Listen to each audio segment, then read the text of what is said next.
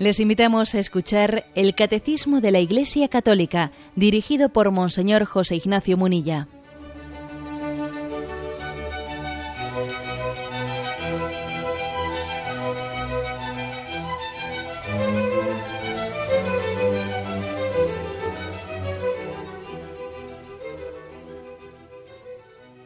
Un cordial saludo a todos los oyentes de Radio María. Un día más, con la gracia del Señor, proseguimos el comentario del Catecismo de nuestra Madre la Iglesia. Queremos hoy concluir, es el segundo programa que dedicamos a la explicación del título de Señor, referido a Jesucristo. Y de esta manera concluimos pues, el apartado del Catecismo que explica el artículo del Credo: y en Jesucristo, su único Hijo, nuestro Señor. El, el título de Señor es explicado en seis puntos. Ayer explicamos los tres primeros, y hoy nos faltan los otros tres, del cuatrocientos cuarenta y nueve al cuatrocientos cincuenta y uno. Y comienzo con cuatrocientos cuarenta y nueve. Atribuyendo a Jesús el título divino de Señor, las primeras confesiones de fe de la Iglesia afirman desde el principio que el poder, el honor y la gloria debidos a Dios Padre convienen también a Jesús, porque Él es de condición divina. Y el Padre manifestó esta soberanía de Jesús resucitándolo de entre los muertos y exaltándolo a su gloria.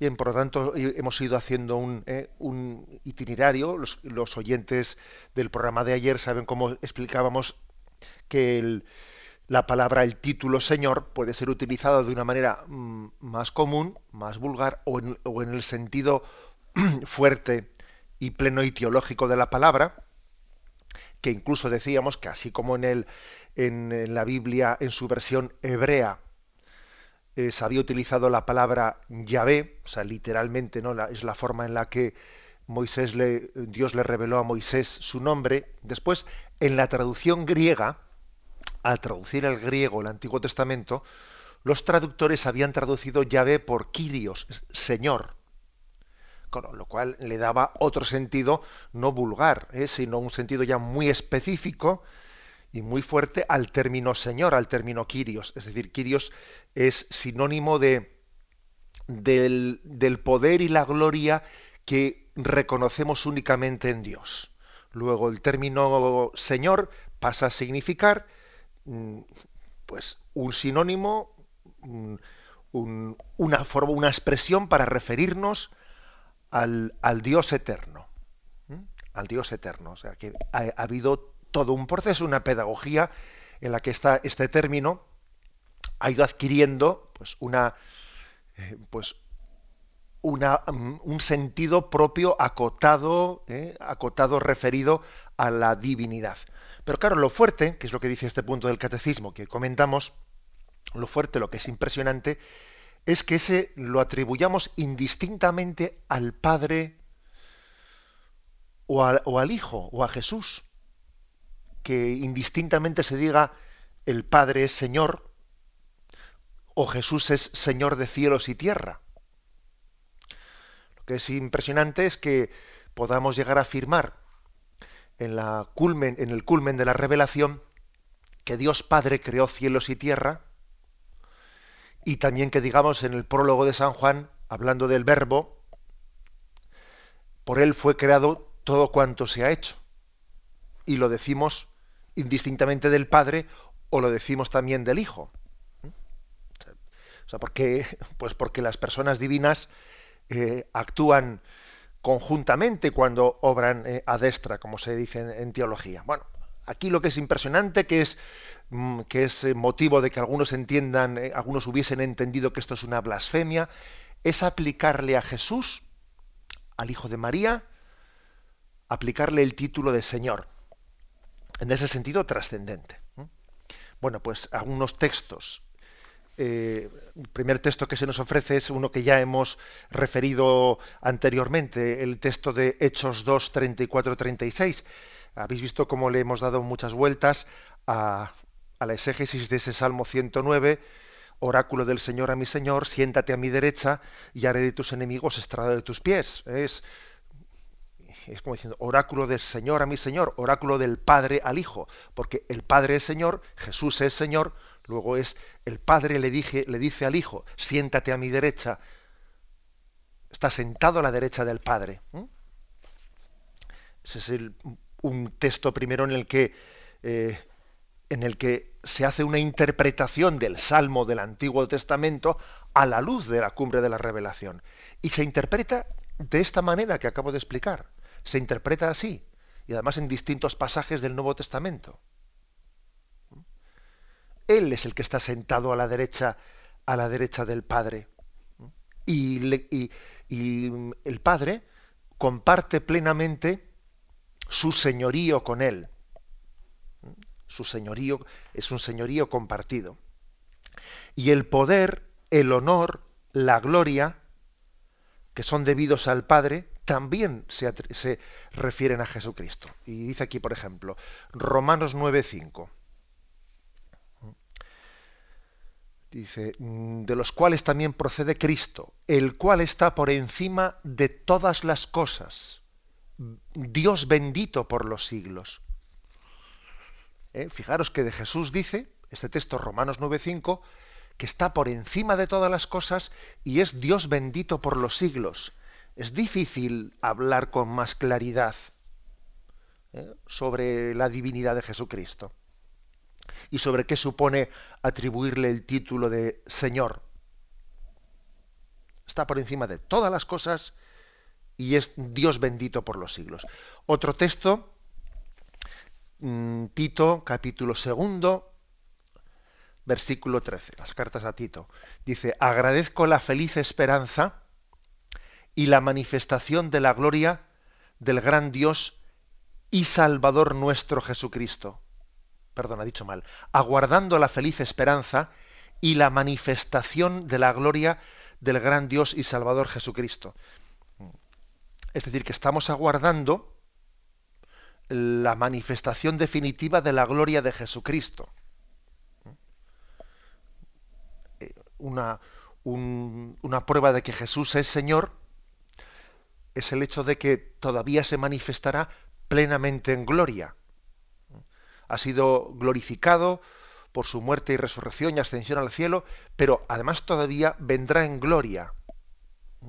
Vendrá en gloria y entonces nadie podrá no reconocerle. Eh, está hablando de la parusía, cuando, cuando el señorío de Jesucristo quede patente, ¿no?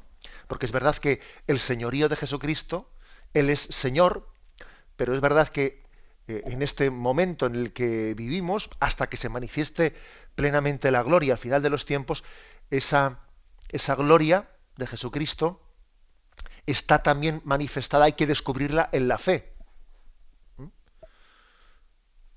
Hay que descubrirla en la fe y está manifestada ante el mundo, pero humildemente. ¿Eh? Bueno, y el siguiente texto que se, nos, que se nos ofrece para la meditación es Apocalipsis cinco, versículo trece, y dice, y toda criatura del cielo, de la tierra, de debajo de la tierra y del mar, y todo lo que hay en ellos, oí que respondían, al que está sentado en el trono y al Cordero, alabanza, honor, gloria y potencia por los siglos de los siglos. Y los cuatro vivientes decían amén, y los ancianos se postraron para adorar. Fijaros, se dice alabanza, honor, gloria, potencia por los siglos de los siglos, y se postraron adorando. Únicamente se puede adorar a Dios. Si se adorase a alguien o algo que no fuese Dios, sería una idolatría. Se adora a Jesús. Se le adora al que está sentado, al, al que está sentado en el trono, al que está sentado a la derecha del Padre. Luego es Dios, de lo contrario sería una idolatría. Bien, pues, mmm, como veis, el título de Señor tenemos que utilizarlo con plena, con plena unción, con plena eh, conciencia de a quién se lo estamos dirigiendo. Dice, porque, continúa diciendo, ¿no? Porque Él es de condición divina, ¿eh? Filipenses dos seis, recordáis ese himno, siendo de condición divina, no hizo alarde de su categoría de Dios. Al contrario, se despojó de su rango tomando la condición de esclavo. Es decir, no es incompatible que, siendo Señor de cielo y tierra, su señorío, su señorío se manifieste, se haya manifestado de alguna forma mmm, velado, de, de alguna forma aminorado por lo que es eh, la humillación de la encarnación. No hizo alarde de su, cate su categoría de Dios, al contrario, ¿eh? Es decir, es Señor de cielo y tierra, pero al mismo tiempo está humildemente oculto, si se puede decir tal expresión, ¿no?, en, en la encarnación. Por eso hay momentos como el de la transfiguración, que, que, en los que Jesús resplandece, resplandece su gloria y parece como que se trasluce, más allá de la humanidad de Jesucristo, eh, su divinidad. Pero, eh, de ordinario, Jesús en la encarnación tiene su, su señorío, lo tiene como, como velado, humildemente velado. Y nosotros tenemos que descubrirlo, ¿eh? descubrirlo con la fe. Y como he dicho antes, y vendrá en gloria, y entonces manifestará plenamente su señoría a todos, a todos, eh, a todas las generaciones.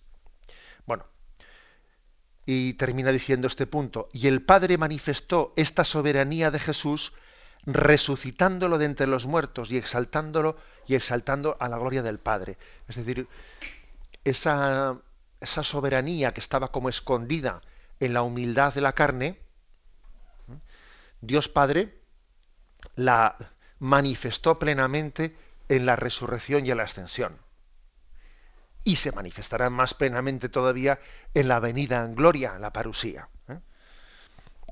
Eh, se nos ofrecen tres textos. Porque si confiesas con tu boca que Jesús es Señor y crees en tu corazón que Dios le resucitó de entre los muertos, te salvarás. ¿Eh? Romanos diez nueve. Es decir, fijaros que la salvación, sal, la salvación la, la explica como uh, la confesión de que Jesús es Señor. Quien confiese que Jesús es Señor y, y así lo proclame, será, será salvado. Bueno, ni que decir tiene que, que la interpretación que, eh, pues que la Iglesia, que la tradición ha hecho de este texto, no es una fe desconectada de las obras. Eh. Como siempre os he dicho, la Sagrada Escritura hay que leerla no sacando un texto de contexto, sino leyéndolo en su contexto. Entonces, bueno, confesar que Jesús es Señor no solo es decir la palabrita para salvarse, no, no, no solo es decir la palabrita, sino decir Jesús es Señor es solamente Él tiene el señorío. Luego yo no voy a eh, servir pues al dinero, no voy a eh, servir a mi comodidad, a mi egoísmo. Bueno, obviamente de decir Jesús es Señor se desprenden toda una serie de cosas, ¿no? Bueno, pero, pero no quita fuerza a, no quitemos fuerza también a lo dicho explícitamente en Romanos diez nueve. Si confiesas que Jesús es Señor, serás salvo. Si tú crees que él, es, que él es Jesucristo, que Él es Jesucristo el Señor, el Salvador, y lo vives sacando todas las consecuencias que tienes que sacar de ello, en ello, solo en eso encontrarás tu salvación. Solo en Jesús encontrarás tu salvación. Primera Corintios doce tres, otro texto. Dice: por eso os hago saber que nadie, hablando con el Espíritu de Dios, puede decir anatema es Jesús. Y nadie puede decir Jesús es Señor, sino con el Espíritu Santo. Nadie puede decir esto que aquí estamos proclamando, esta catequesis en la que eh, estamos diciendo Jesús es Señor. Bueno, pues que nos quede claro que si yo lo estoy subrayando, que si los oyentes lo están oyendo una y otra vez, es con la gracia del Espíritu Santo. Decir Jesús es Señor, eso no puede venir de la carne ni de la sangre, sino solamente puede venir del Espíritu Santo que nos sostiene la fe. Decir que un hombre que ha vivido en Nazaret, que ha estado sometido a todos los condicionamientos de, de, de la vida humana, del nacer, del crecer, del morir, del aprendizaje humano. Bueno, que es, ese hombre, que él es Señor, que él es Señor de cielos y tierra. Decir eso, como nosotros lo afirmamos, es una gracia del Espíritu Santo. Sin, es, sin su gracia no podríamos decir tal cosa. ¿Mm? Podríamos decirlo. A mí me suele gustar, eh, especialmente cuando celebro el sacramento de la confirmación con los jóvenes o adultos, eh, después, eh, acto seguido, des, después de haber ya concluido el rito des, del, de la crismación, de la imposición de las manos, en el sacramento de la confirmación, lo siguiente que se hace es la oración de petición. Entonces me suele gustar decirles en ese momento a los chicos, mira, ahora que, ahora que habéis sido confirmados, lo primero que vais a hacer es rogar a Dios, pedir a Dios. Y dice la Sagrada Escritura que nosotros no sabemos pedir lo que nos conviene y que el Espíritu Santo tiene que venir en nuestro socorro para ayudar a, a, a enseñarnos a pedir. Y dice la Escritura, nadie puede decir Jesús es Señor, sino porque el Espíritu Santo le, ha, le ha socorrido, le ha sostenido eh, para hacer esa afirmación de fe. Luego, ahora mismo, acabáis de recibir el Espíritu Santo, bueno, pues sostenidos por el Espíritu Santo, vamos a pedir al Padre en el nombre del Señor Jesús. Y, y es tan fuerte decir que Jesús es Dios, que Jesús es el Señor, que solamente con la, eh, con la gracia del Espíritu Santo podemos hacer esa, esa afirmación. Y finalmente el último texto es el de Filipenses dos once, eh, que es el texto que ya hemos comentado. Eh, porque al nombre de Jesús toda rodilla se doble en el cielo, en la tierra y en el abismo, y toda lengua confiese que Jesús es Señor para gloria de Dios Padre. ¿Ante quién doblamos nuestra rodilla? Solamente ante, ante Dios. Y no es ninguna blasfemia decir ante Jesucristo, porque Él es Dios. Al nombre de Jesús toda rodilla se doble y toda lengua confiese. Fijaros que es impresionante. Recuerdo que en, en, en aquel momento de gracia que vivió la Iglesia Católica en, en la Jornada Mundial de la Juventud, cuando allí en, eh, en Cuatro Vientos fue expuesto el Santísimo Sacramento y aquella gran multitud se arrodilló, nos arrodillamos ante Jesucristo y se hizo aquel gran silencio, eh, fue como una, eh, una eh, yo iba a decir, como una concreción de esta profecía. ¿eh? O, al nombre de Jesús toda rodilla se doble.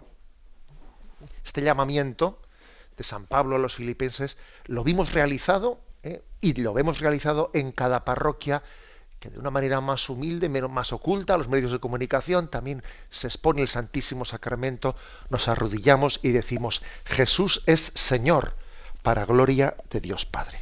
Tenemos un momento de reflexión y continuamos enseguida.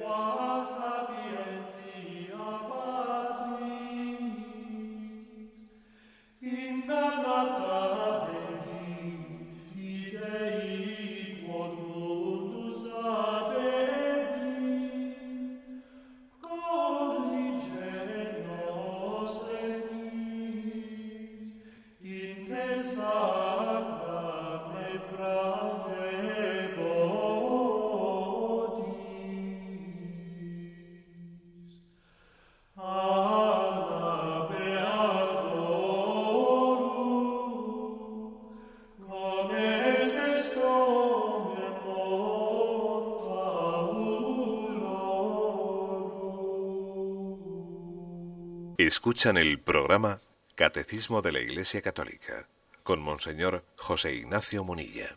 Continuamos pasando al punto cuatrocientos cincuenta. Desde el comienzo de la historia cristiana, la afirmación del señorío de Jesús sobre el mundo y sobre la historia significa también reconocer que el hombre no debe someter su libertad personal de modo absoluto a ningún poder terrenal, sino solo a Dios Padre y al Señor Jesucristo. Luego leemos algunos textos que ahí se nos, se nos ponen, pero lo primero es que hay una consecuencia. ¿eh? Decir que Jesús es Señor tiene consecuencias. Él es el Señor del mundo y de la historia. ¿eh? y se dice Apocalipsis once quince. Entonces sonaron en el cielo fuertes voces que decían: ha llegado el reinado sobre el mundo de nuestro Señor y de su Cristo, y reinará por los siglos de los siglos. Vamos a ver, de decir que Jesús es rey y que Él es Señor tiene consecuencias. Si Él es Señor de cielo y tierra, yo no puedo tener falsos dioses. ¿Eh? Y fijaros que los pecados de Israel en la Sagrada Escritura son descritos con el término de idolatrías. Son idolatrías. Entonces vamos a decirlo claro, ¿eh? El, podríamos explicar todos los pecados de la humanidad desde la perspectiva de la idolatría. ¿Por qué digo esto? Bueno, pues es que es muy sencillo. El primer mandamiento es amar a, amarás a Dios sobre todas las cosas. En el fondo, cualquier pecado que cometa el, el hombre es por no tener claramente afirmado el primero de los mandamientos, que es que solo Dios es Señor y que solamente a Él puedo entregar el corazón. Cualquier pecado es una idolatría. Consiste en no haberle puesto a Dios en primer lugar. Cualquiera. ¿Eh? Los pecados derivados de, de la, del egoísmo y de la avaricia. Los pecados de, derivados de, de la pereza, de la búsqueda de, de placer, por el placer. Los pecados derivados de la vanidad, de la soberbia. O sea, todo es una idolatría, ¿eh? Se deriva de no ponerle a Dios en el centro de nuestra vida.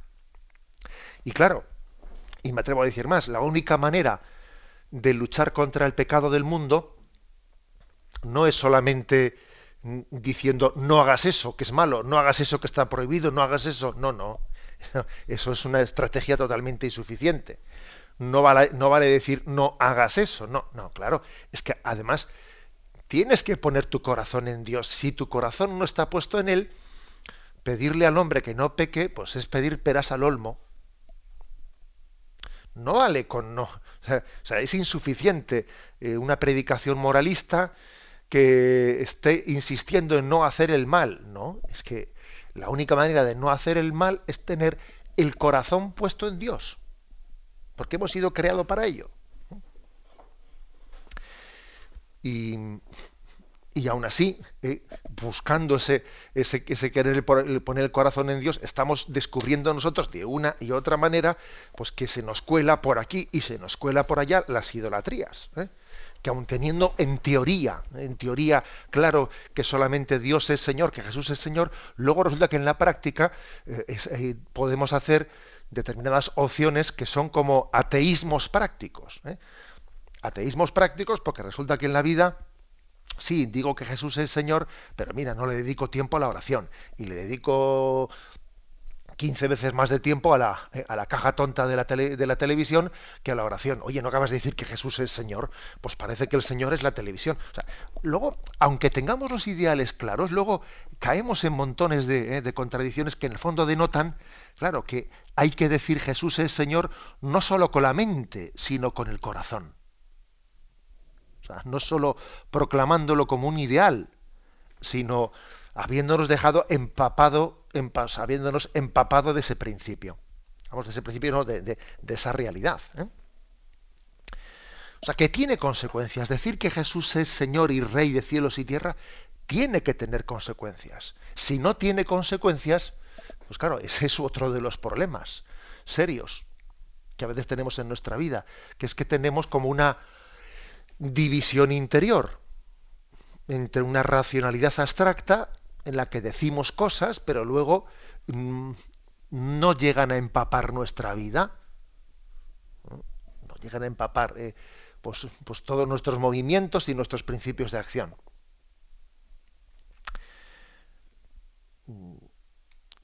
Dos textos que aquí se nos ofrecen, ¿eh? Marcos doce, diecisiete. Dad al César lo que es del César y a Dios lo que es de Dios. Este famoso texto del Señor parte de esta convicción. A ver, yo, el César a mí no me puede pedir, no es justo, no es de recibo, que el César o las autoridades eh, las autoridades de este mundo me pidan a mí que yo les entregue el corazón. No pueden pedirme tal cosa. Y si me la pidiesen, pues, pues no les voy a obedecer, porque como dice Hechos cinco veintinueve, hay que obedecer a Dios antes que a los hombres. Y a veces los hombres se pretenden constituir en dioses y pretenden que les entreguemos nuestro corazón, como ocurría en, eh, pues a los primeros cristianos que les pedían sacrificar, eh, quemar incienso al, al, al César o a los, a los dioses, en reconocer al César como Dios, cuando ellos sabían que era un ser humano, un mero ser humano, como otro cualquiera, ¿eh? Y se negaban a, a ofrecer ese incienso incluso hasta el punto del, hasta el punto del, del martirio. Ojo que hoy en día también existe, ¿eh? también existe ese riesgo de otras maneras. Hoy en día tenemos también una, eh, pues unos, un poder, ¿eh? a veces un tipo, un estilo de poderes políticos que pretenden que casi dimitamos de nuestros, de nuestros valores y que, por ejemplo, les entreguemos nuestros hijos para que sean educados no según nuestras convicciones, sino según las suyas, las de los políticos. Oiga usted, pues yo no le voy a entregar mis hijos. Yo no voy a descansar en usted la educación moral de mis hijos. No, no lo voy a hacer. Porque sería una idolatría. Sería una idolatría. ¿Eh? Y pongo este ejemplo, pero podríamos poner muchos más.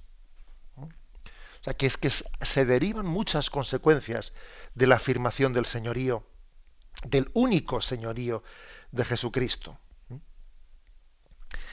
A Dios lo que es de Dios y al César lo que es del César. Y además nosotros, esa obediencia que le debemos al César, esa obediencia que les debemos a las autoridades, a las autoridades civiles, que se la debemos, es precisamente en virtud de que entendemos de que han recibido también un encargo, ¿eh? un encargo, sí, elegidos por los hombres, de acuerdo, ¿eh? en un sistema democrático, elegidos por los hombres, pero en última instancia Dios les ha otorgado, ¿eh? les ha otorgado eh, esa especie de compartir un señorío, ese señorío delegado, delegado ¿eh? por parte de Dios. Acordaros que como Jesús le dice a Pilato, tú no tendrías ninguna autoridad sobre mí si no te hubiese sido dada de lo alto. No se la niega. ¿eh? No se la niega. Podía decirle Jesús, tú no tienes ninguna autoridad, eres un usurpador. No, no, no le dice eso. Le dice, tú no tendrías ninguna autoridad sobre mí si no te hubiese sido dado de lo alto. Lo cual quiere decir que nosotros reconocemos en las autoridades de, de este mundo pues, una delegación de la autoridad de Dios. Igual que lo reconocemos en los, pa en los padres, igual que recono lo reconocemos en, en la propia familia, etcétera. Pero es subsidiaria, es delegada. ¿eh?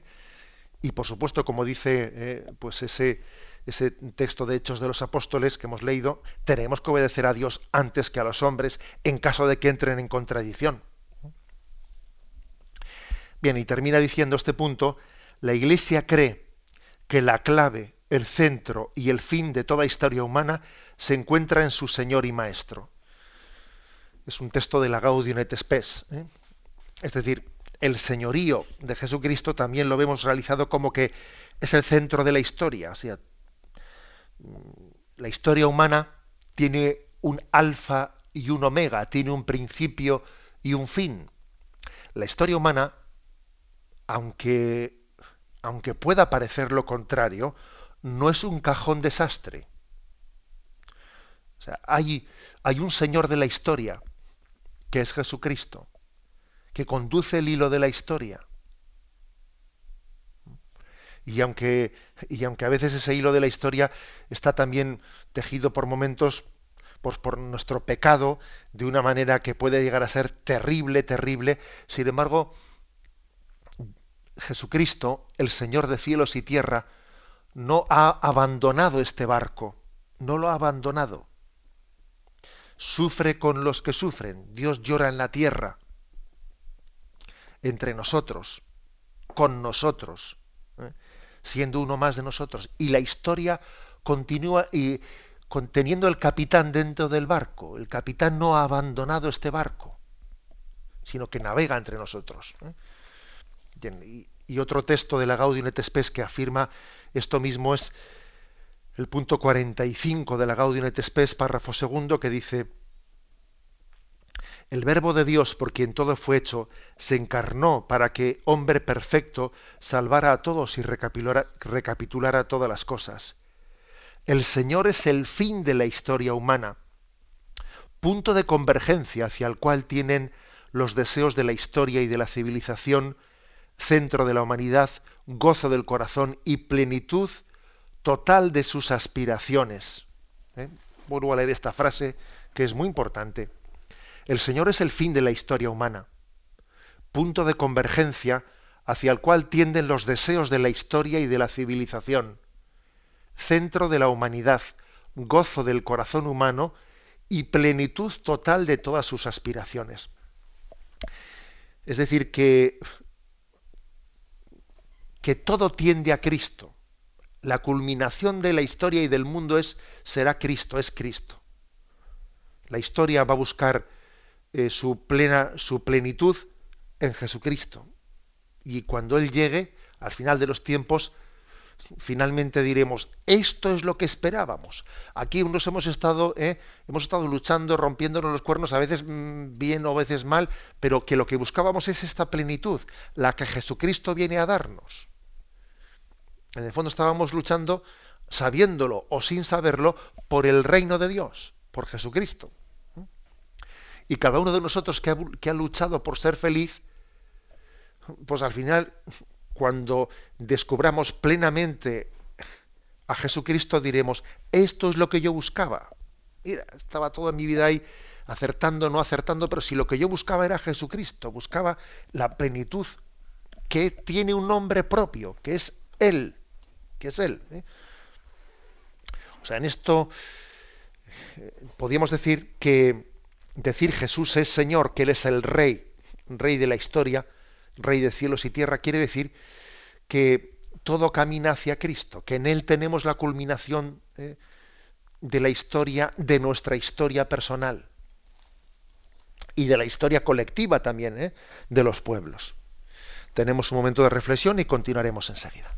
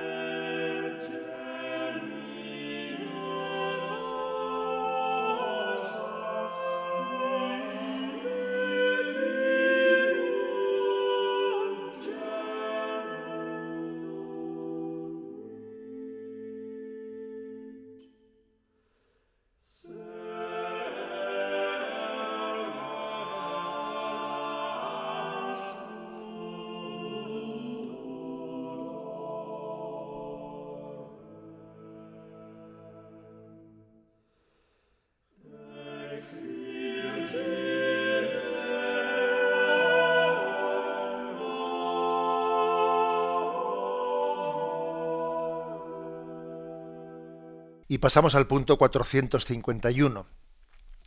La oración cristiana está marcada por el título Señor. Ya sea en la invitación a la oración, el Señor esté con vosotros, o en su conclusión, por, por Jesucristo nuestro Señor, o incluso en la exclamación llena de confianza y de esperanza, Maranatá, el Señor viene, o Maranatá, ven Señor. Amén, ven Señor Jesús. Bueno, eh, es el punto final de la explicación del término Señor, y se quiere decir, mira, todo esto que hemos explicado teológicamente, buscando las bases bíblicas, escriturísticas, etcétera, del título Señor, todo esto eh, lo tenemos plenamente incorporado en nuestra oración. Igual no somos muy conscientes, porque a veces decimos palabras y palabras y, y uno tiene que caer en cuenta de qué términos y qué está utilizando, ¿no? Hay un famoso adagio que ya me lo habéis escuchado más una vez, que dice lex orandi, lex credendi. Es decir, eso que tú rezas, en el fondo, fíjate en lo que rezas, en lo que te han enseñado para rezar, y entonces descubrirás en qué crees. Porque en las, en las oraciones que la liturgia pone en tus labios, que la tradición cristiana ha puesto en tus labios, en esas oraciones está contenida la fe. Lex orandi, lex credendi. ¿Eh? Entonces, fíjate bien en cómo el, el, la palabra Señor está siempre empapando nuestra oración. Dice, desde el principio hasta el final, el Señor esté con vosotros. Por Cristo nuestro Señor, amén. ¿Mm? O sea, eh, la hace, es el inicio y es el fin. ¿Mm? El, incluso dice, fijaros, el, es curioso porque cómo termina la primera carta de los Corintios, cómo termina el libro del Apocalipsis, cómo termina la propia Biblia. Es, es curioso verlo, ¿eh? Entonces, fijaros cuál es la conclusión de la primera carta a los Corintios. Os saludan todos los hermanos. Saludaos los unos a los otros con el beso santo. El saludo va de mi mano, Pablo. El que no quiera al Señor, sea anatema. Maranatá, que la gracia del Señor Jesús sea con vosotros. Os amo a todos en Cristo Jesús. Y así concluye la primera carta a los Corintios. Este Pablo que comienza el saludo, el Señor esté con vosotros, porque sabéis que esos saludos que solemos hacer al comienzo de la misa están todos tomados y copiados de las cartas de San Pablo, los saludos que le hacía, que la gracia de nuestro Señor Jesucristo, todo eso está, está tomado de las cartas de Pablo y llevado a la liturgia. Bueno, así comenzaba él sus cartas, pero fijaros cómo las termina, ¿eh? Porque bueno, hemos copiado más en la manera de cómo comienza, pero vuelvo a leer este final, que es un final desde luego tremendo. Dice, el saludo va de mi mano. El que no quiera al Señor, sea anatema. Maranatá, que la gracia del Señor Jesús sea con vosotros. Os amo a todos en Cristo Jesús. Como diciendo, mira, aquí la, la mayor burrada es, dice, el que no quiera al Señor, sea anatema. Mira, el mayor, el mayor pecado que podemos cometer es no amarle. No amarle, no quererle. Vuelvo a lo del primer mandamiento, que el mandamiento más importante es el primero, y que de él se desprende todo lo demás. Lo más gordo que podemos hacer en esta vida es, es que, que no le entreguemos el corazón a Dios. Dale tu corazón, que Él, es, que él sea tu Señor. ¿Eh? Cualquier otra cosa va a, ser, va a ser de segundo grado con respecto a esto. ¿Eh? Maranatá, ven Señor Jesús. Termina, por lo tanto, ¿eh? termina eh, la carta de Pablo a los Corintios proclamando de nuevo que Jesús es Señor y diciéndole, entreguémosle nuestro corazón a su señorío. Eh, Apocalipsis, pues algo por el estilo, o sea, es decir, termina, termina el libro del Apocalipsis, que es tanto como decir, termina eh, el, la Biblia, porque es el último libro ya recogido, de la siguiente manera. Dice el que da testimonio de todo esto. Sí, vengo pronto. Amén. Ven, Señor Jesús. Que la gracia del Señor Jesús sea con vosotros. Amén. O sea que concluye también la Biblia, concluye de esta manera, proclamando el señorío de Jesucristo y diciendo, ven, Señor Jesús. Viniste y vendrás. Ven a mi vida. Eh, ser cristiano consiste en que Jesús sea cada vez más mi Señor, mi Señor, y que su señorío se vaya instaurando, que venga el reino de Dios a este mundo, quiere decir pues que Él cada vez más sea Señor de mi vida, Señor de mi familia, Señor de mi ciudad, Señor de mi pueblo, de mi trabajo, de mi diversión, de mi descanso. Sí, sí, también el Señor tiene que ser Señor de mi descanso. Y descansamos en el Señor y disfrutamos en Él, etcétera, etcétera. Es decir, es cristificar la vida, cristificarla. O sea, entender que Jesús no es un capítulo aparte, ¿eh? Que esa es nuestra gran tentación. La gran tentación es que haya, pues eso, estancos, departamentos en nuestra vida, ¿no? Departamentos estancos en los que, bueno, ahora es toca eh, ser un, un rato religioso, ahora toca trabajar, ahora toca... No, mire usted, o sea, no, no hay departamentos estancos, se trata de que el Señor, o sea, que, se, que reine en todo, que lo cristifiquemos todo, mi trabajo, mi descanso, la relación de mi familia, claro que sí. O sea, a, a esto se refiere ¿eh? decir Jesús es Señor. ¿Mm? Jesús es Señor. Claro, ¿y cómo conjugamos esto con esas teorías, ¿no? Con esas teorías de secularización y de laicismo que nos vienen a decir que hay que dejar aparcado, ¿eh? hay que dejar aparcada mi, mi fe para poder actuar en la, en la vida pública? Pues mire usted, eh, vamos a ver, claro que yo tendré que tener también capacidad de colaboración con quien no tiene fe. Y aunque haya una persona que no tenga fe, pues podemos y debemos, pues en el trabajo, en otro sitio, colaborar, ¿eh? colaborar, eh, pues para llevar adelante, pues eh, la transformación de este mundo. Pero, pero yo no puedo dejar, aunque yo, claro que estoy llamado a tener capacidad de colaboración con él, yo no puedo dejar aparcado, aparcado a Jesucristo en mi trabajo, o en mi estudio, o en mi relación familiar. No puedo, porque ni puedo ni debo. Porque en realidad en, es Él, mi Señor, y, y, y es totalmente contradictorio con esa afirmación el que, el que deje de serlo un ratito. Pues no.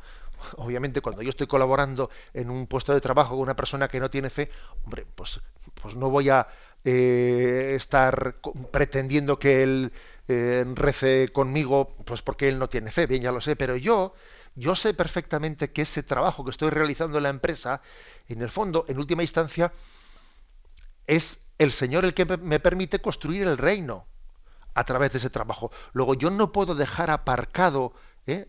en el banquillo, decía el Santo Padre a los jóvenes en, en la Jornada Mundial de la Juventud de Australia, en Sydney, hace ya unos años, les decía el Papa, no podemos dejar a Jesús en el banquillo, ¿eh?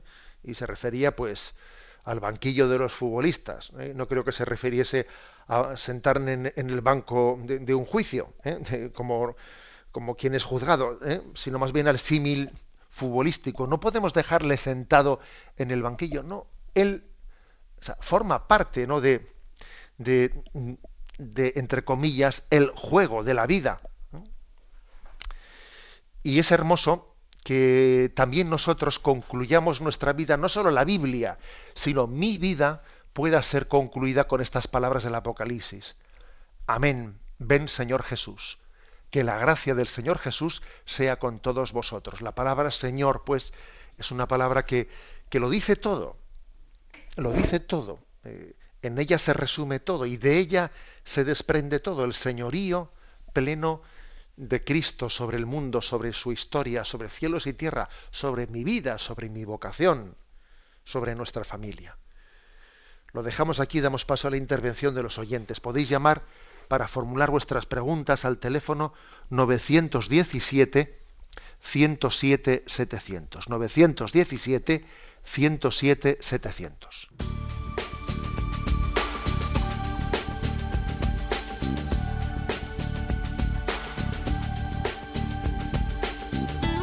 Radio María le ofrece la oportunidad de recibir en su casa sus programas favoritos.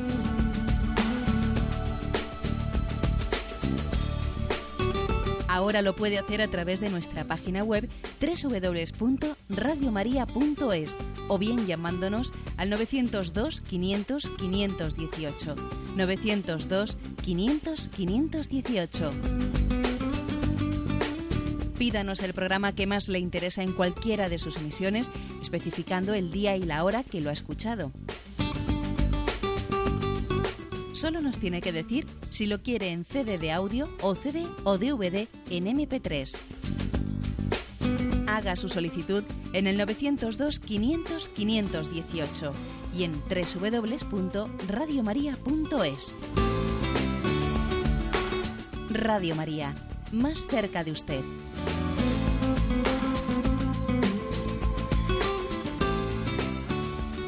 Buenos días, ¿con quién hablamos? Hola, buenos días, me llamo Ana Luz. Adelante, le escuchamos. Mire, que quería preguntarle yo, padre, que ¿en qué consiste el exorcismo que practica la Iglesia?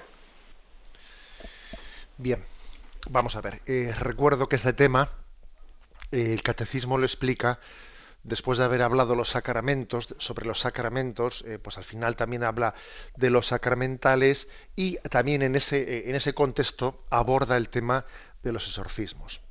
Bien, hay que decir lo, lo, lo primero, que existen, en realidad, existen exorcismos más ordinarios y los más extraordinarios, que son quizás a los que el oyente se refiere, pero que quede claro que la Iglesia en todo bautismo realiza un exorcismo. O sea, que lo digo para que no hagamos de la palabra exorcismo una cosa morbosa, ¿eh? que no sé, que ya estamos pensando en la niña del exorcista y la cabeza girándole y saliéndole espuma por la boca, ¿eh? Permitidme así que sea eh, incisivo, o sea, no, no identifiquemos exorcismo con esa imagen morbosa. La Iglesia realiza en todo bautismo un exorcismo, ¿eh? Y además el ritual lo dice así, oración de exorcismo. Y, Y, y pide que el niño sea templo de Dios, que el espíritu del mal no tenga, no tenga dominio sobre él. Precisamente el exorcismo está muy ligado a lo que hoy hemos explicado sobre el señorío de Dios. Solamente Él es nuestro Señor. Y no queremos que el espíritu de Satanás tenga señorío sobre nosotros. Pero... Mmm, al margen de esto, eh, luego existen fenómenos, bueno, han existido hechos, eh, sucesos extraordinarios, como lo, también se ve en los evangelios, que a veces eh, el espíritu, los, los espíritus mm, eh, malignos se han podido, ¿no? O se pueden adueñar, ¿no? de, de, de, unas de unas personas, pues ejerciendo sobre ellas un influjo extraordinario, y la Iglesia también in, invoca el poder del señorío de Jesucristo para expulsar, ¿eh? para expulsar el, el, a Satanás y a sus ángeles que pueden llegar, ¿no?, a adueñarse de nosotros. Pero, insisto, ¿eh? no hagamos de lo extraordinario, o sea, no, no nos equivoquemos, ¿eh? Eh, pensando en que, en que el influjo de Satanás especialmente se eh, quede reducido a esos, a esos hechos extraordinarios. No, la Iglesia de ordinario realiza en todos nosotros, ha realizado en todos nosotros una oración de exorcismo pidiendo que seamos templo del Espíritu Santo. Y de hecho, de hecho, cada vez que recibimos también la absolución sacramental, cada vez que recibimos la bendición de Dios, aunque no sea de una manera tan explícita, eh, estamos también recibiendo de la Iglesia una bendición para que seamos templo del Espíritu Santo, para que Dios habite en nosotros. Luego, como consecuencia, también para que el espíritu del mal no tenga lugar en nosotros, ¿eh? Bueno, damos paso a un siguiente oyente. Buenos días. Buenos días. Adelante, escuchamos. Mire, eh, yo de joven estuve con los padres agustinos en Palencia, y allí recuerdo que nos dijeron varias veces que la inteligencia y todo el mundo mental residía antiguamente, en tiempos de Jesús. Jesucristo mismo en la antigüedad se pensaba que residía en el corazón. Entonces, claro, y luego después, con los tiempos, estos últimos años, pues, por ejemplo, he leído en algún libro eh, la palabra de Jesucristo eh, cuando empezó. Eh, ha llegado el reino de Dios a vosotros, está cerca. Mm, convertíos y creed el Evangelio, que empezaba, o sea, en lugar de el convertíos, usaba la palabra griega metanoia, que es cambiar de forma de pensar. Entonces, si, si antiguamente pensaban que el pensamiento y todo el mundo este mental estaba en el corazón, cuando dice Jesús que cambiéis de forma de pensar, cuando dice María guardaba todas estas cosas en su corazón, en realidad estaba diciendo que lo estaba guardando en su memoria. Y entonces yo cada vez que oigo o leo sobre este, en la Biblia y demás, Eh, a San Agustín mismo, cuando leo las confesiones alguna cosa y hablan del corazón y del corazón, atribuyendo en, al corazón la función que ahora atribuimos al, al, al, al cerebro, ¿eh? se entiende mucho mejor, porque es que si no, ahora parece como que andamos dividiendo el corazón del cerebro, el cerebro del corazón, y, y para ellos en aquella época era todo lo mismo. Y eso es más o menos un comentario por, por si tiene algo que aclarar. De acuerdo. Y además, mire, usted me, nos decía que había estudiado en el Colegio de los Agustinos. Precisamente creo que el, una de las genialidades de San Agustín es precisamente esta. Uno lee a San Agustín y se da cuenta que es un razonamiento sensible, o sea, sentiente. Eso que hoy en día se dice inteligencia sentiente. ¿Eh? Eh, y también sentimiento inteligente, o sea, las dos cosas. O sea, nosotros, a la hora de hablar, solemos un poco hacer como los cirujanos, que cogemos el bisturí y biseccionamos la realidad eh, como si, pues, bueno, porque necesitamos de alguna manera para poder hablar, hacerlo. Pero claro, en la realidad no se da por una parte mm, raciocinio abstracto y luego en otro cajón distinto sentimiento. No, o sea, en la realidad todo ello está integrado, está integrado. Y por cierto, hablar del corazón, lógicamente, es algo simbólico. ¿Mm? Y hablar de la mente es algo simbólico, porque en el fondo la voluntad y la razón son facultades del alma. Ojo, del alma, no del cerebro, no del corazón, del alma, ¿eh?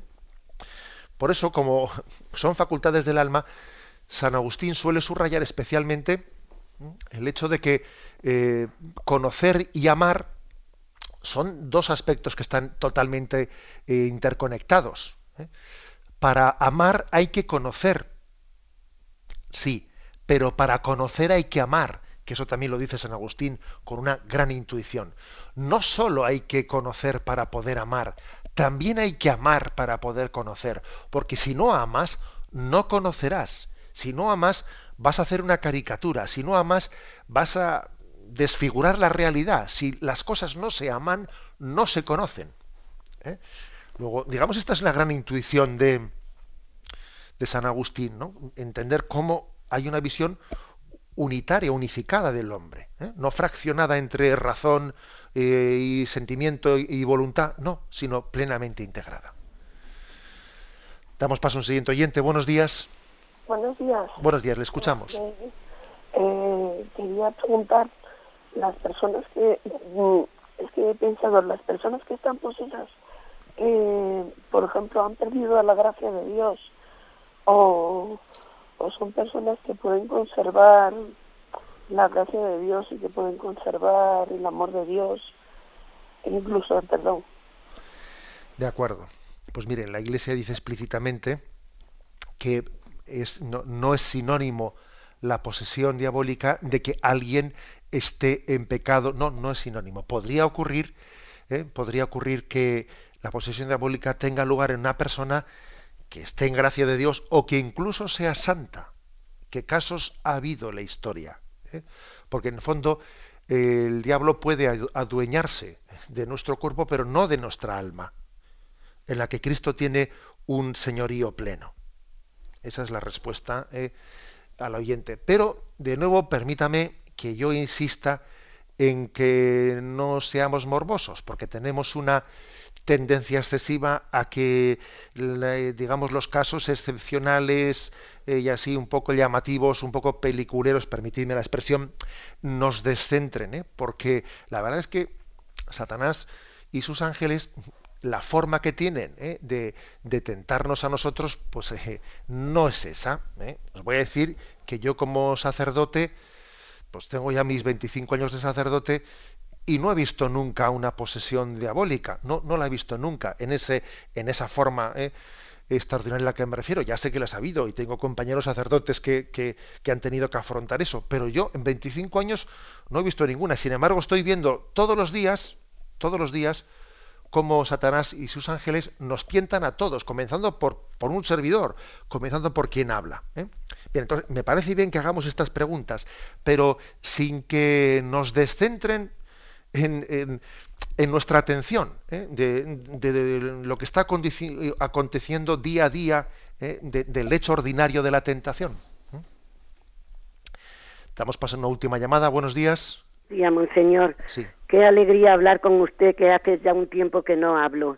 Primero quiero saludarle porque verá usted, mi marido en la Jota En la J M J estaba en el Hotel Cusco esperando a don Vicente, al obispo, y entonces le de, preguntó si era usted monseñor, y le dijo que sí. Dice, pues puede usted venir a mi casa a comer cuando quiera, porque mi mujer y yo le oímos en la cama todas las mañanas. A lo mejor recuerda usted algo. Sí, sí, adelante, le escuchamos. Bueno, pues verá, esto que acaba usted de decir de un banquillo al Señor es, que yo sé, una oración preciosa, y dice en una estrofa: rezar es invitarle a nuestra barca cuando la red largamos a la pesca, y mullirle una almohada en un banquillo en popa a nuestra vera, y es rezar despertarle cuando la mar se pone fea. Sigue mucho, pero a lo mejor no le quiero entretener. Muy bien, muchísimas gracias. Bueno, la verdad es que la palabra banquillo ahí la utiliza usted en un sentido bien diverso al que lo utilizaba el Papa en aquella expresión con los jóvenes, porque ese banquillo al que usted se refiere es que Jesús está sentado con nosotros en la barca y navega con nosotros en la vida, y nosotros reconocemos que Él lleva el timón. Él lleva el timón, ¿eh? Sin embargo, el Papa en aquella locución con los jóvenes en Sydney, a lo que se refería es que, claro, Este, este mundo sin Dios se plantea de una manera que, que a los creyentes les dice: oye, tú cuando te pongas en la vida pública, pues a, a estudiar, a trabajar, a lo que fuere, tú tienes que dejar a Dios en el banquillo, como, ¿eh? como los futbolistas dejan a los suplentes en el banquillo, pues por si acaso un día es, alguien eh, tiene una lesión o lo que sea, y entonces sacamos al suplente, como si a Dios únicamente le dejásemos reservado pues para cuando alguien muere. O claro, a ese otro sentido me refería yo cuando decía que a Dios no se le puede dejar en el banquillo, ¿eh? Para dar los últimos sacramentos. No, no. Dios juega el partido de la vida. Es más, es el árbitro de este partido. Es más, es el defensa. Es más, es el delantero. Es más, es el central que reparte el juego, etcétera, etcétera. ¿Eh? A eso me refiero. Tenemos el, el tiempo cumplido. Me despido con la bendición de Dios Todopoderoso, Padre, Hijo y Espíritu Santo, descienda sobre vosotros. Alabado sea Jesucristo.